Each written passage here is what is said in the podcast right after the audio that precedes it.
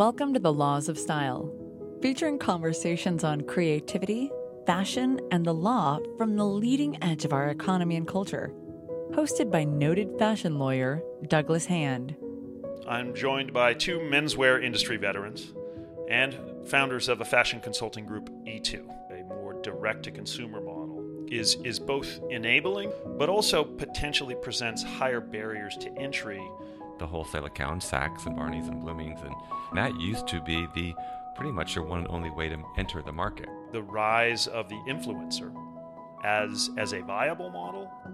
I think it's the model of the future. If you can have launch a brand with a built-in following, those those those fans already built in, that's how you're going to succeed. Collaborations Have, have sort of reached a bit of an apex. So some part becomes like, why are we all spending that same dollar? We all spending a dollar, five bucks to get the same one. We could spend one, but one dollar to get the same one instead. It's almost become too saturated. It's almost like another one, another one, another one. Like how? Hello, and welcome to the podcast, The Laws of Style. Downloading to you from the offices of H B A, high above Bryant Park, in the Fashion District of New York City. I'm your host, Douglas Hand, fashion lawyer, fashion law professor, and self-styled well-dressed man. For this episode, I'm joined by two menswear industry veterans and founders of a fashion consulting group, E two. Eric Jennings, who will go by E J for the portion of the co- podcast, and his partner, Erik Ulin. Gentlemen, welcome. Good to be here. Thank you for having us. So, really, just tell us about your background, um, which, uh, you know, respectively, and, and how each of your career paths led you to form E two. Oh, what? That's a, that's a simple question. Want me to go? You go. E J, E J speaking here E J first. Goes. Yeah, I've I, uh, been in the fashion industry for twenty, twenty-five years now, and uh, was not my initial plan to go into, into fashion, but I ended up getting a job uh, in New York City. I grew up in California. And kind of fell into the industry and fell in love with it and found my path. And, and over the course of my career, ended up as the fashion director for menswear and home and beauty at Saks Fifth Avenue. So I was there most recently for nine years. And that's kind of where I made a name for myself in the industry. And through that uh, position at Saks, I met Erik Ulin. And, and so we've known each other for about six or seven years when he started working at uh, J. Lindeberg, and we worked together to bring the brand into into Saks, back into Saks Fifth Avenue, and then we can uh, talk more about the trade show because we worked closely at the trade show that he was involved with as well. Yeah, my background, I think if you asked somebody twenty years ago when I got from college, like who'd be least likely to get into fashion, that'd be me. Um, but that kind of came as a fortunate incident where I think it was like seven years ago, I was doing restructuring and turnaround consulting at F T I, F T I Consultings. I was at dealing with the Lehman Brothers bankruptcy at that point, um, which was interesting, not fun. Um, and I got an email one day from a friend of mine who was the, the global C E O of J. Lindeberg asking me if I knew somebody who might be interested in taking over the U S from, when they're buying out the joint venture. And I said, sure, I sure do. And then three months later, I had that job for everything that that had to do with it. So that was really my entrance into into fashion. And you know, it was a, uh, I mean, a steep learning curve from there, and I got to learn from from Eric, like part of like from in the Saks group. But then, after about four and a half years there, I was offered to run the menswear division of um, U B M. So that means menswear under the trade shows at Magic and Project Market here in New York, and that's where I got to learn even more. And I could actually have a it was a non-pressure relationship with Eric because I wasn't trying to sell him anything, uh, and he could actually teach me about the brands that I had at my show. Um, and that's really where we got to know each other a lot better, I'd say, after doing that time. Um, and when Eric had left Saks and I'd left Project, we started talking a lot about like what to, what to do and kind of finding what we what we what our passions were. And we realized that combining both of our backgrounds, where Eric clearly knows fashion way more than I do, um, and my background of more kind of the the finance and consulting kind of structure piece, then together we would form one very good individual. So therefore, there came the the, num- the the name E two came from that, and that's where it started. So, so we're now I think we're almost we're close to six months in, in business now. I think, exactly. Which is cool. Yeah. yeah, just at liftoff, which is which is a great. Uh, these are the salad days. um, well, so um, you know, just kind of launching into some specific questions because you guys are such industry veterans um, and know the industry so well. Um, You know, I've always found that the the transition uh, for a lot of brands, particularly young brands, to a more direct-to-consumer model um, is is both enabling because they have this obviously very direct relationship with their customer, but also potentially presents higher barriers to entry just because the, the more traditional model, if looking a decade or two in the past, where really all you needed to do was design a line, somehow get it to a presentation or a show where wholesale accounts would see it, and then wholesale accounts would provide you essentially with the funding, and you could bridge some of that cash flow gap with factoring, but you had a real brand that was kind of out there. And if you had international wholesale accounts or or even just a national chain wholesale account, you were a brand, and you were a brand to be reckoned with, at least in the minds of the consumer. Mm-hmm. Um, with direct-to-consumer, presenting some barriers to entry because obviously having a robust e-com presence and having that fulfillment obligation where you're now shipping directly to the consumer is just more expensive. Can you comment on that? Do you view that as enabling for young brands, or is it actually restrictive and, and makes young brands have to fund more than they did in the past?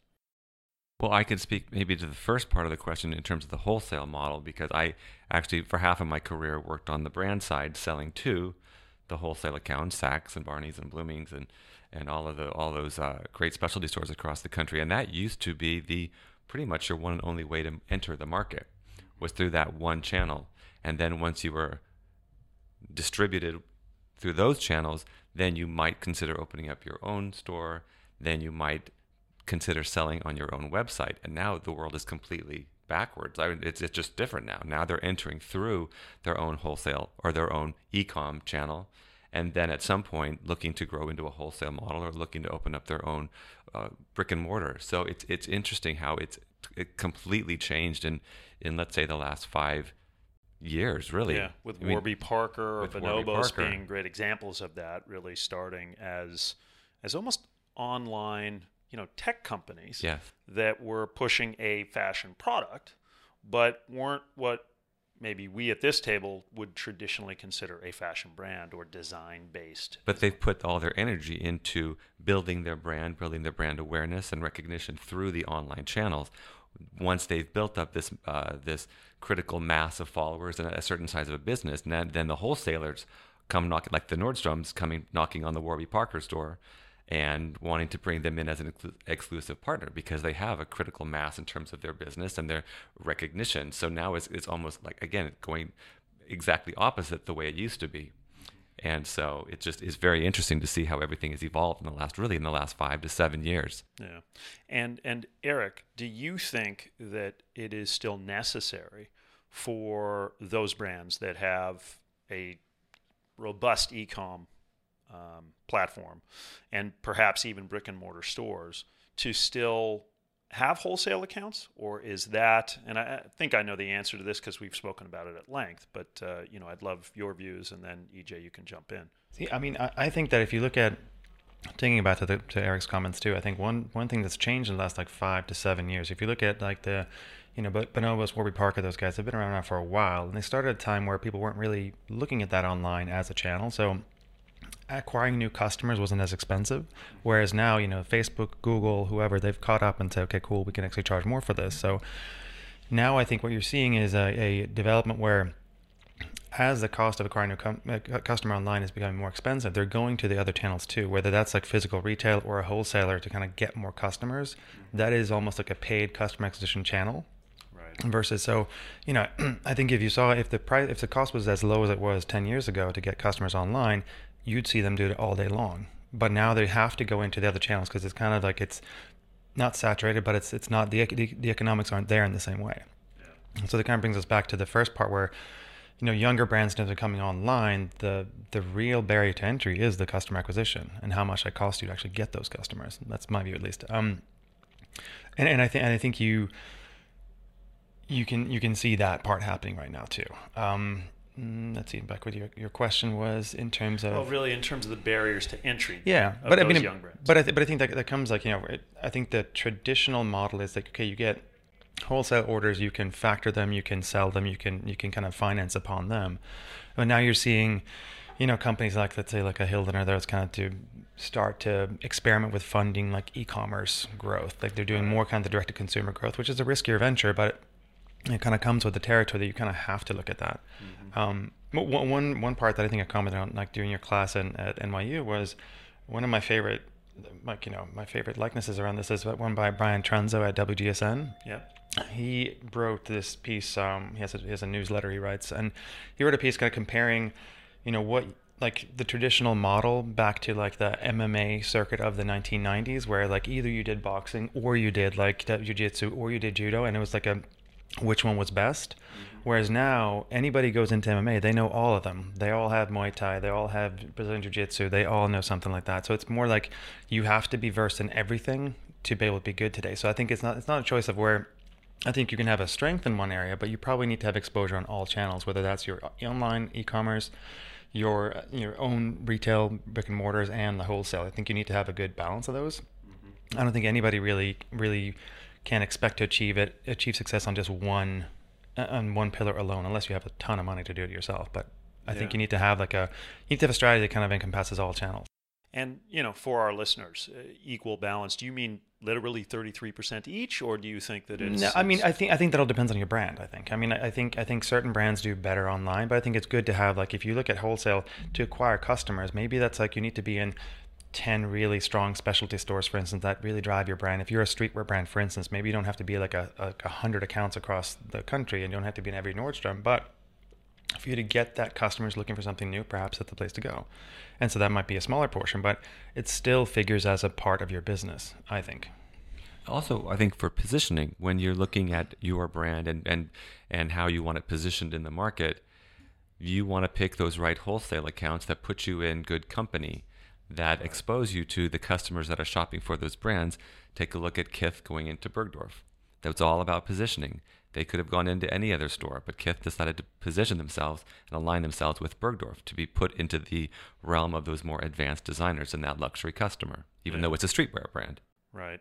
And and I suppose that was always the case, but now more than ever, as you're looking at that wholesale account almost being part of your, your marketing spend or... Exactly. Yeah, exactly. It's a marketing expense. Well, well so back to, to customer acquisition and that being, you know, potentially one of the barriers of entry. Do you view the rise of the influencer um, and sort of the star designer who who may have began as someone of note, perhaps in the menswear industry or, or women's wear, if it's a women's wear designer, but with a following somewhat built in, who kind of pivots and becomes a, a branded, you know, uh, consumer product juggernaut? Um, as as a viable model, or is that um, a shallow model that, you know, will will easily be sort of upturned once the consumers realize if if the product is not up to snuff and not not as good as products from other brands, um, that that they're not really getting what they're paying for? I think it's the model of the future. I mean, it's definitely happening right now. We see it, but I see it as being incredibly valuable, incredibly important. I think of the New Guards group that has Off-White, Marcelo Burlon, Palm Angel, Heron Preston. They're building brands based on personalities that have big followers. Marcelo being a D J, um, Virgil Abloh also, you know, in the art world, in the D J, in the architecture. Like these are people that are highly influential, and they have an incredible breadth and, and of, of the way they were able to communicate to to their followers. And so tapping into that, those followers, and then building a brand around that in an authentic way, which is a word that's often thrown around, you know, maybe a little bit too much these days. But it really, if you can have launch a brand with a built-in following, those those those fans already built in, that's how you're going to succeed. It's, it's very difficult to start with just a good product because, quite frankly, there's lots of good product out there. The product- there's too much good product out there, so you have to have a just a, a real point of view, something that that. Uh, Is, is is distinctively different than what else is out there. And so tapping into the personalities of these influencers is a way to do that. Yeah, I mean, product quality is basically table stakes anyway. Like you kind of, you're, you're everybody buys it, it's a given, you should have that anyway. It's like if you come with something not that fine, it'll be very short-lived, but nobody really does it that way. And as fashion director at Saks, I had so many brands coming up to me saying, oh, we, we have such good quality, we have such good fit. I'm like, yeah, you and everybody else out there. Like, what's the big deal? That, that's a given. What's different about you? Like, our store is full of amazing product. What is different about your brand? And so you have to really tap into those, the thing that makes you influential. That's going back to the question about influencers. What makes you unique? What makes you different? Whether whether you're a D J or an architect or a, you know, whatever that is, having that built-in following. Yeah. Well, perhaps relatedly to to customer acquisition, um, I read recently that Adidas is doing a Beavis and Butthead uh, collaboration, and collaborations uh, have have sort of reached a bit of an apex. I think um, you know we we see a new collaboration announced. We see several new collaborations announced weekly. Um, you know, what are your views on this? And do you think we have reached an apex, or that it is a moment, you know, for a brand to create sort of some media impressions and just get eyeballs on the product, perhaps from a different perspective? I'm not sure who the Beavis and Butthead sort of fan base is. It's it's clearly a nineties. I mean, probably if, me. If, if listeners don't know, but uh, yeah, can you do could you could you do a quick impression? Or? Well, no, I, I yeah. used to Come used on. to play that in the nineties, but no. But anyway, but um, you know, pulling in someone who was influenced by M T V in the nineties uh, to to a brand which, you know, I think Adidas is a juggernaut, right? That's a massive, massive brand, but uh, obviously they may have felt like this is this is good alignment for a short period of time, and to create some media impressions around something that will will move the needle for us for a short time. So, what what are your views collectively on on collaborations? Um, have they jumped the shark? And you know, the brands that you work with, do you encourage them to do collabs or not? I don't think it's quite jumped the shark, but it's getting close.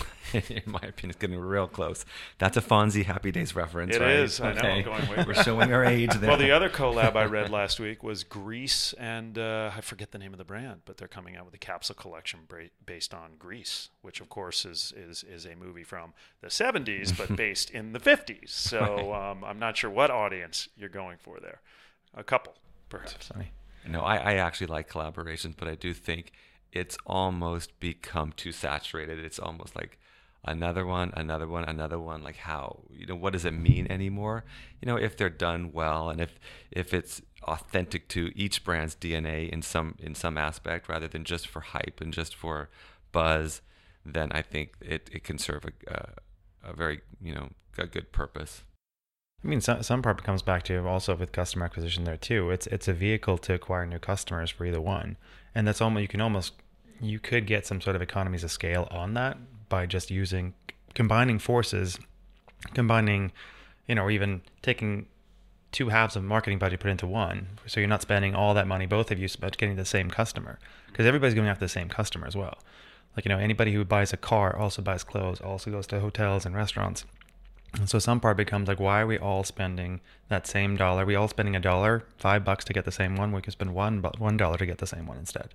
So I think some part becomes just from that the cost of doing business that you have to kind of do some collaborations, and whether that's like with between brands or with, you know, partners who serve the lifestyle of your customer, you know, from hotels to restaurants to airlines to cars, whatever. Which do you think are more effective? The the the ones that are brands which are perhaps in the same product category but but different customers, or adjacent product categories, or or completely disparate product categories where you wouldn't necessarily think of it, but um but I mean, some part it depends on what's your goal with it, right? Like if you do like two very, you know, kind of unlikely combinations, then perhaps it's more for the media splash to get your name out there and not necessarily selling mm-hmm. so much, right? Where if you do, I don't know, I can't really do, well, let's say like Rowing Blazers and Noah, for instance. Yeah. Yeah, and that's or, a pretty or, interesting or one. Or Greg Lauren and Montclair. Yeah. Or, you know, these, these not even adjacent categories, same category. Mm-hmm. Yeah. I mean, then it can make sense just kind of piggybacking on each other's brands and try to get, get after the customer and serve, serve better value to your customer, perhaps. Mm-hmm. But, I mean, I think it all comes into, like, what do you want it to do for you? For some, like, when it's always, like, when it's a big big brand and a small brand, you know who's kind of benefiting, or both are benefiting. One, perhaps, is getting more exposure. One being, okay, hey, we're doing something new. Mm-hmm. So... you know, it's hard to say which one works best, but I think there's all examples of stuff that has gone better and worse. Yeah, the legacy brands are trying to tap into the new, young, cool demographic, and the young, cool kids want to get the exposure that they can get with a legacy heritage brand. So it definitely benefits both. I think just going into that with a clear strategy, is this for marketing? Yeah. Is this for brand awareness? Or is this to drive sales? And you got to be very clear. Both parties need to be very clear going into that partnership, what that end goal is. Yeah. Well, pivoting a little bit, um, you know, on the design side, I think uh, we all work with designers. And I feel like there's always been a little bit of a stigma uh, in in the design circles about being too commercial. That you want to to be a design, you know, to be mm-hmm. a designer is not necessarily to be commercial. It's to be artistic, to be avant-garde, to to have something walk down a runway that is unique. Um, with the with the rise of the influencer designer, do you think that that sort of mode of thinking is is fading into the past, or do you think that it's still present with designers? And then, as a as a follow-up part of that question, do you think there's anything wrong with being too commercial? I mean, uh, again, yeah. I, I don't want to keep on hogging the, the mic here, but go for it. Because I have a strong opinion about that. I think the influencer designers are more commercially minded than the designer designer. Mm-hmm. And I've worked with hundreds on both sides of that spectrum. The designer designer often is so caught up in in the art of design that they would be just as happy hanging their product in a, in a, in an art gallery. Like, to them, it doesn't matter. Uh, whereas the influencers are, they're, they're more commercially minded. They understand the commerce part of fashion. And I found them to be, to be a little bit more, you know, when it comes to driving business and sales, much more savvy.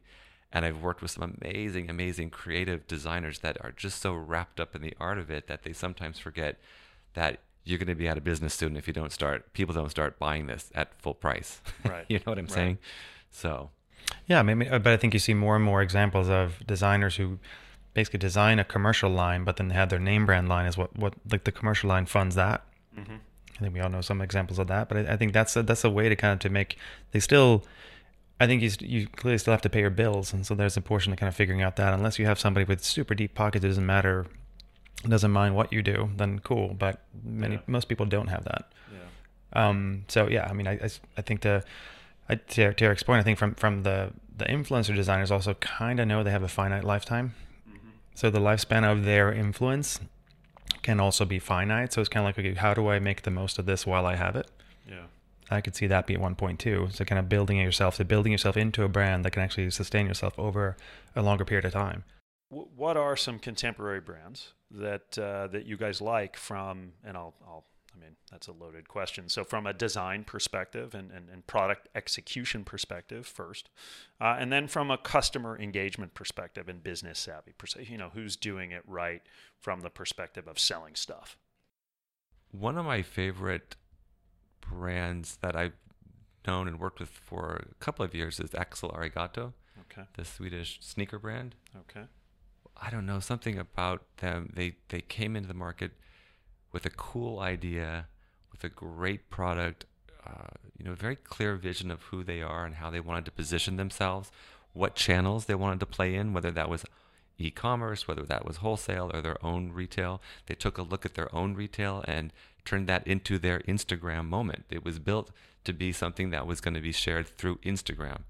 And then being very selective about their wholesale partners and then really driving their e-commerce business. It's very rare that you have new young brands like that that are so savvy in all three channels and that were so strategic and cerebral about, about market entry and how much they wanted penetration in those channels. So for me, it was Axel Arigato from, from Sweden is one of the one of the younger brands that I found emerging that that was doing it right. Got it. Thanks, E J. Eric. I mean, I have a hard time arguing with Eric about that. Um, no, I mean, I, I think there, I think there's several. I think, I mean, from if I take it from Sweden, you know, I I'd like like Stutterheim. Like, no, that's a client of ours too. But I, I do like them as as a as a brand. They've been around in Sweden for a long time, and they've actually there's still somebody that's known. I'd say like from in the fashion circle, and they they've taken a category that's perhaps not the biggest one, but they're really taking the forefront of that category, right? So there's rain jackets. And not cheap, but not like over expensive either, but very nice, very clean and very, very Scandinavian in their approach. I think that's something that has that has wheels. I think we, I mean, Eric and I have been very focused on like the Nordic market. I think overall in terms of the the aesthetic and the, and the um, the branding from there, and I think that's that's something that's interesting in the market now. Um, but they've stayed true to who they are, and I think that's the part too. Also, where uh, you can see a lot of people just kind of like expanding to everything, where this doesn't become genuine anymore. And I think Stutterheim's really trade. I mean, they've stayed. You know, it's rain jackets, but I mean, like they've stayed very true to like the, any expansion they do is relevant to that category, mm-hmm. and it's not something that's gonna, gonna go. They're not gonna do rain jeans yeah. anytime yeah. soon. Do they do umbrellas? They do umbrellas. They do. Accept, yeah. I mean, anything like it's like rainwear, right? So it's like, yeah. it's really it's umbrellas, hats, and boots, like anything like anything rain associated. Okay, that's what they are. So I, I like that part. I mean, another person I think that does a good job here in the U S is Todd Snyder. I think he does a good job with his collection and kind of working with third party like brands as well in his store, where he doesn't necessarily need to produce anything everything himself, but he kind of combines it with brands that fit into that lifestyle. Yeah, yeah. Which I think is smart. Yeah, his his store, which I know we've all been yeah. to, mm-hmm. is, yeah. is is really kind of one of these little mini malls to yeah. a degree, but everything aligned with the Todd Snyder brand and a very w- comfortable environment to be in. I went yeah. to a great book launch there not too long ago. Weird. It's a great book called The Laws of Style. I'm oh. really impressed. Yeah, yeah. Well, that was Shameless a lot of plug. Fun. Shameless nice. plug. Thank you, Richard. um, well, well, maybe flipping into The Laws of Style a little bit. So, um, you know, that that that was my definitive work on, uh, you know, how service professionals uh, are are best advised to dress uh, for work and to uh, not only interact with their clients but uh, also, you know, generate new client opportunities. Um, So you guys now on on the consulting side um, and with your clients and, and out getting new clients, how do you look to present yourselves sartorially? Um, and uh, do you follow the Laws of Style, or do you uh, do you do you turn your back on them as as as non-lawyers and and yeah. you know, non-finance people? Because my book is, is quite specific to a certain a certain segment of, you know, sort of the the third-party consultant world. I follow whatever Eric says. That's basically I get. I E J. Get that. I get have to like the laws whatever. Of E J. The laws no. of E J is basically what rules this part. And we call it, or I don't know, we call it, but you know, dress for your day. Look at your calendar. Who are you going to see? Dress yeah. accordingly. You know, if you've got a presentation, or if you're going to make a, you're making a pitch, or if you're you know working from Soho House. I mean, really dress for your day. I don't wear jeans a whole lot, although I am wearing jeans today, but. Um, But yeah, just taking a look at who you're meeting with yeah. and then making sure that you're dressed appropriately. And and that's very fluid, and and that I like that. I like that. And I used to wear a lot of suits in my in my career. A lot of suits. I have a closet full of suits. He does, and I use some stuff from there when I, when I need to dress up sometimes. You're, you're a little, I mean, Air, E J and I are about the same height and weight maybe, but you're you're a little bit of a taller bloke. I run a lot, so yeah. I try to keep into like that sample size is what I try to do. That's the only reason why I do it. thirty-eight long. There you go.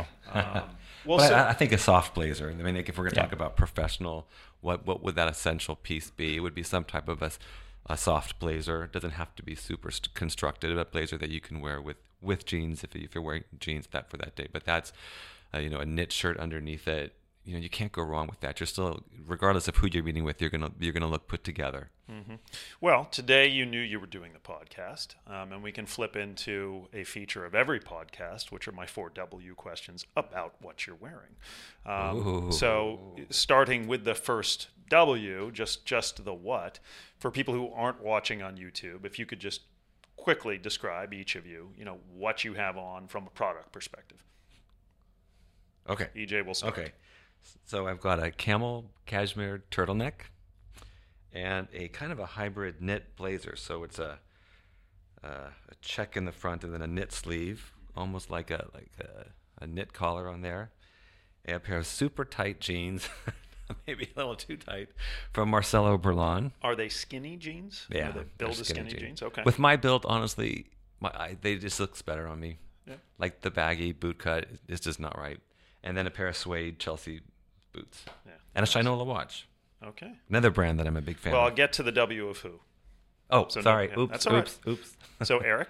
I hate following E J on these things. This is the worst. Shirt. My shirt. Pants. I have a uh, plaid uh, button down and a blue sweater. Blue is usually my color that I go for. A pair of, I guess, distressed denim, also kind of skinny, and then a pair of uh, leather what do we call these boots? Just regular boots? Checker? Yeah, checker boots. Checker boots. There you go. Okay, and so flipping to the who, but oh. staying with you, Eric, and okay. E J, you can you can follow up on. All right. So who who makes each of these items? Throwback. The sweater is J. Lindeberg, and then Saturdays is the uh, the button down. I have Jean Shop over the jeans, and then Trask are the shoes. And E J.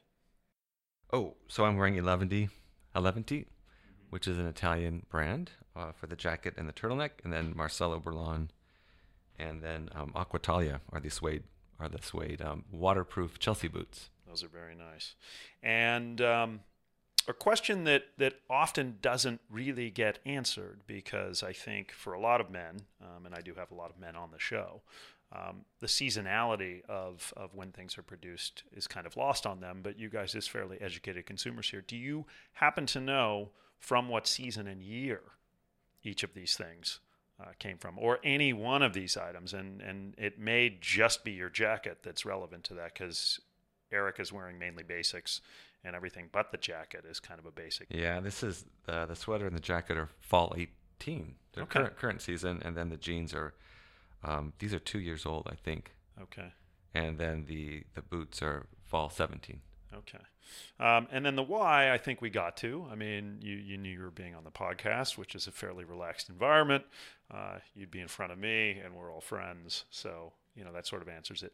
I also, you know, there's an adherence to the weather, of course. I mean, you sort of look outside. I now check my phone pretty mm-hmm. regularly. Um, I, too, have suede on. I was I was banking on no rain, and it looks like no rain. I mean, it, it said no rain, even though it was a foggy day here. Um, but the, but there's always that, and I find, you know, in New York – or Paris or London, you know, for these four season cities, you you have that great benefit. Mm-hmm. I know you two have both spent a lot of time, you know, overseas and also on the West Coast.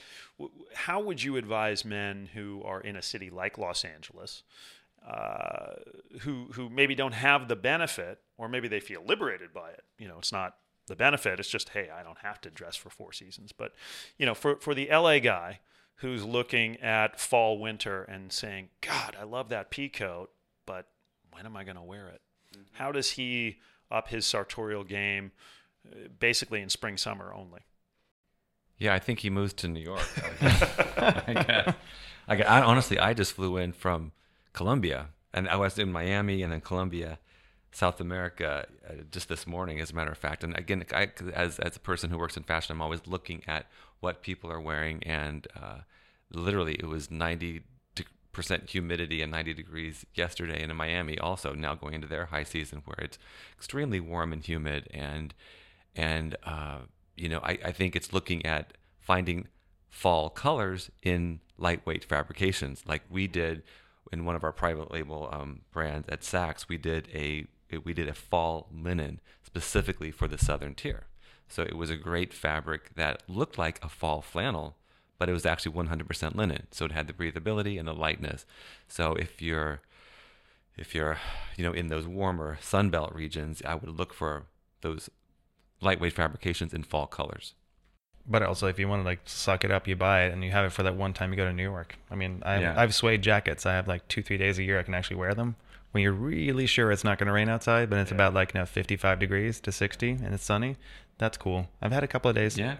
A couple of days, but not often. It's, but you, it's you know a who, thing of beauty. You know who does it the best is Italian men dressing in the summer. Like if you if you all have been to Pitti in the summertime, yeah. does not matter if it's one hundred three degrees there. They will have on the shirt, the jacket, the double-breasted, the tie, the accessories. They do not alter. They have no sweat But, the, but yeah. the fabrication is also very, it'll very light. It'll be linen. It'll yeah. be cotton. Unlined. It'll be, yep, yeah. unlined. It'll be half-lined. It'll be all adjusted, but they will not skimp on, on their look yeah. because it's warm out. I was just in American Paris. Men can learn from that. Absolutely. And and from Parisian men or, or French men. I mean, I was just in Paris where, you know, I sort of call it the city of scarf envy. Like I just, oh, yeah. yeah, I mean, I just don't have the, the scarf game to, to, to go toe to toe with those Tough guys one. Because, uh, you know, the folds they have and it just looks so perfect. I wonder if they iron them. Yeah. Or, you know, there's something about it. But, um, yeah, I think American men have a lot to learn from from their European counterparts for sure.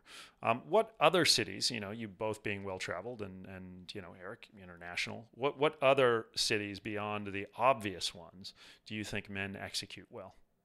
I mean, I'll go back to my hometown of Stockholm. I think they do pretty well. I think there's, I mean, there's a certain sense of conformity in terms of what's fashionable, but it's usually very put, well put together and pretty clean.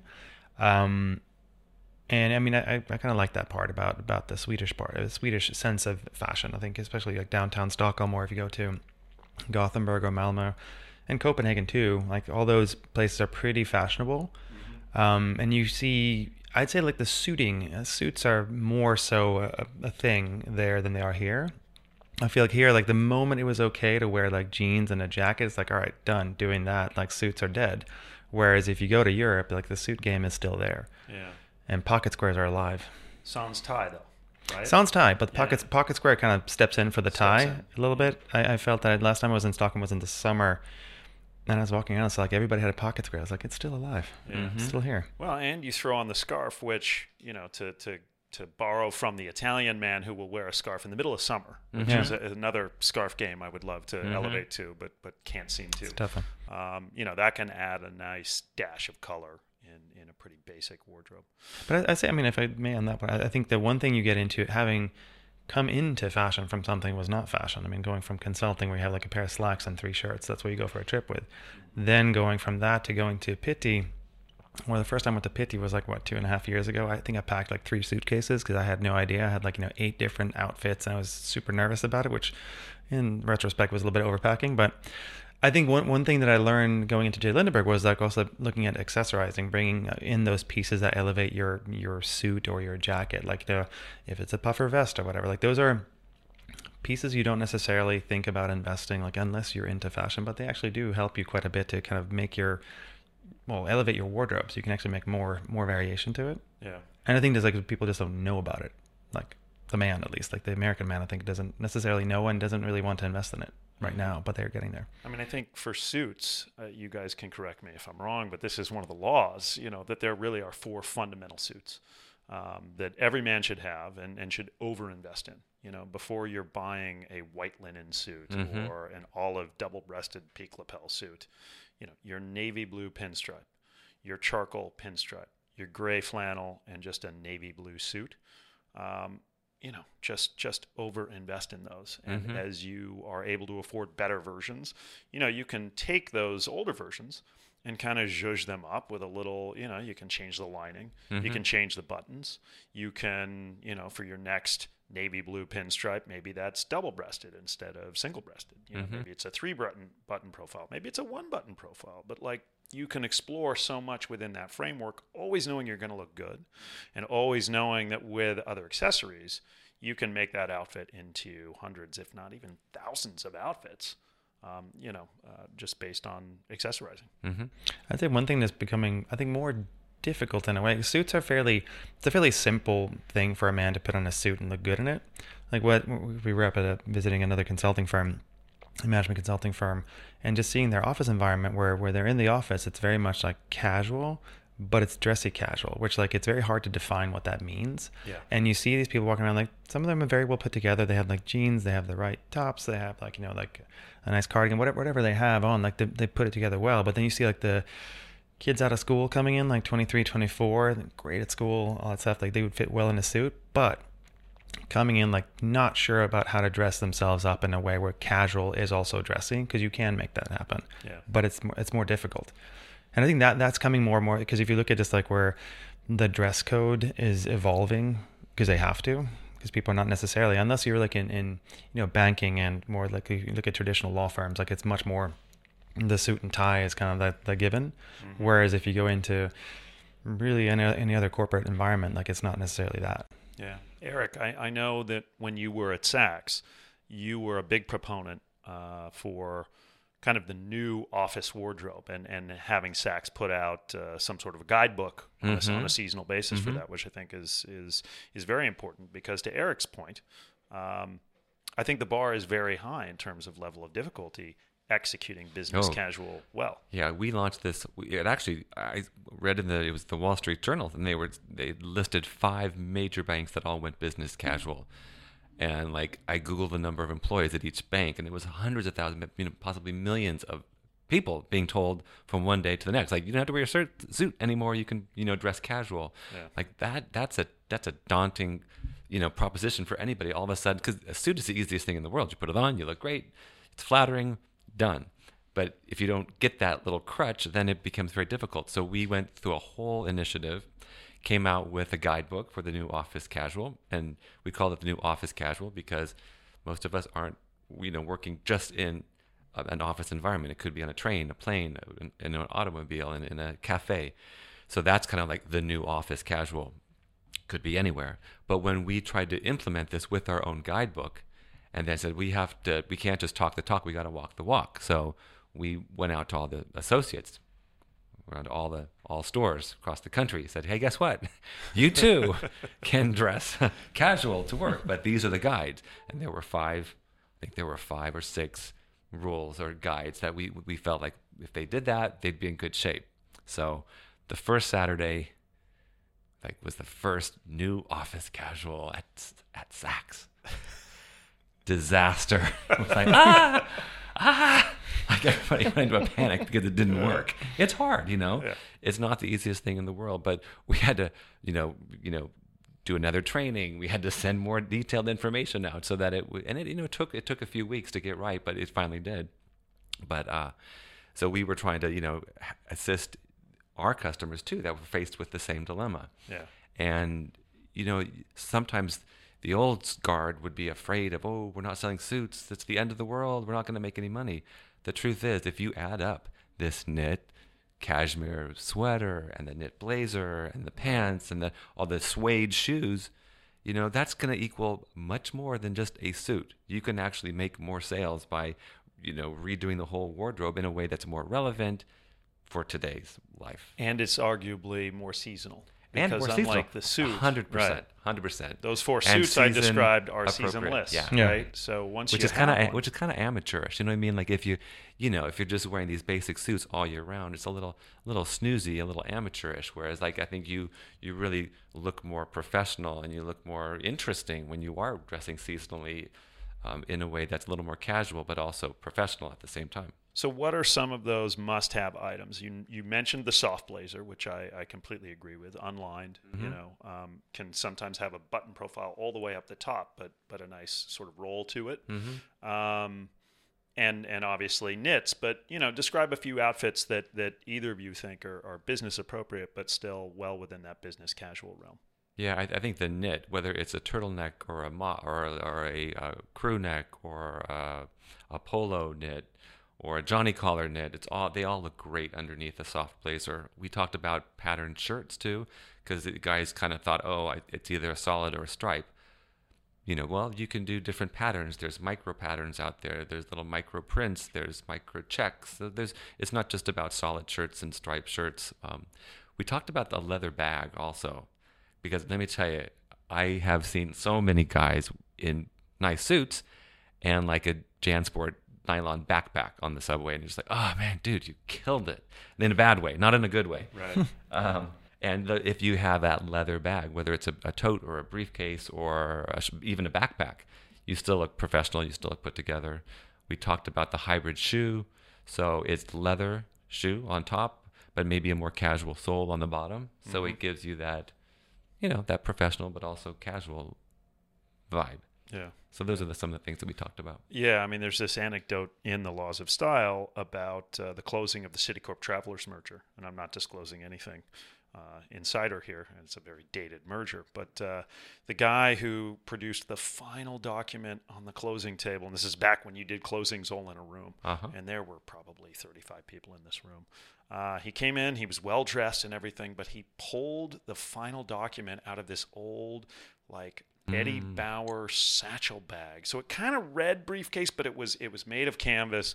It was beaten to shit. He'd probably had it all the way through business school. Mm-hmm. And it just kind of took the air out of the room. Yeah. Like there was no reverence or ceremony I to it. You. And, yep. you know, when you're toting important documents for clients, I think, um, you know, it doesn't need to be the zero Halliburton uh, metal case no. exactly with the uh, with the nuclear codes in it, but um, just a proper briefcase. Yeah, and it should be leather. Sorry, it just yeah. should be leather. Yeah. I don't care what the model is, but it's got to be leather. It's going to last you forever. Yeah, yeah.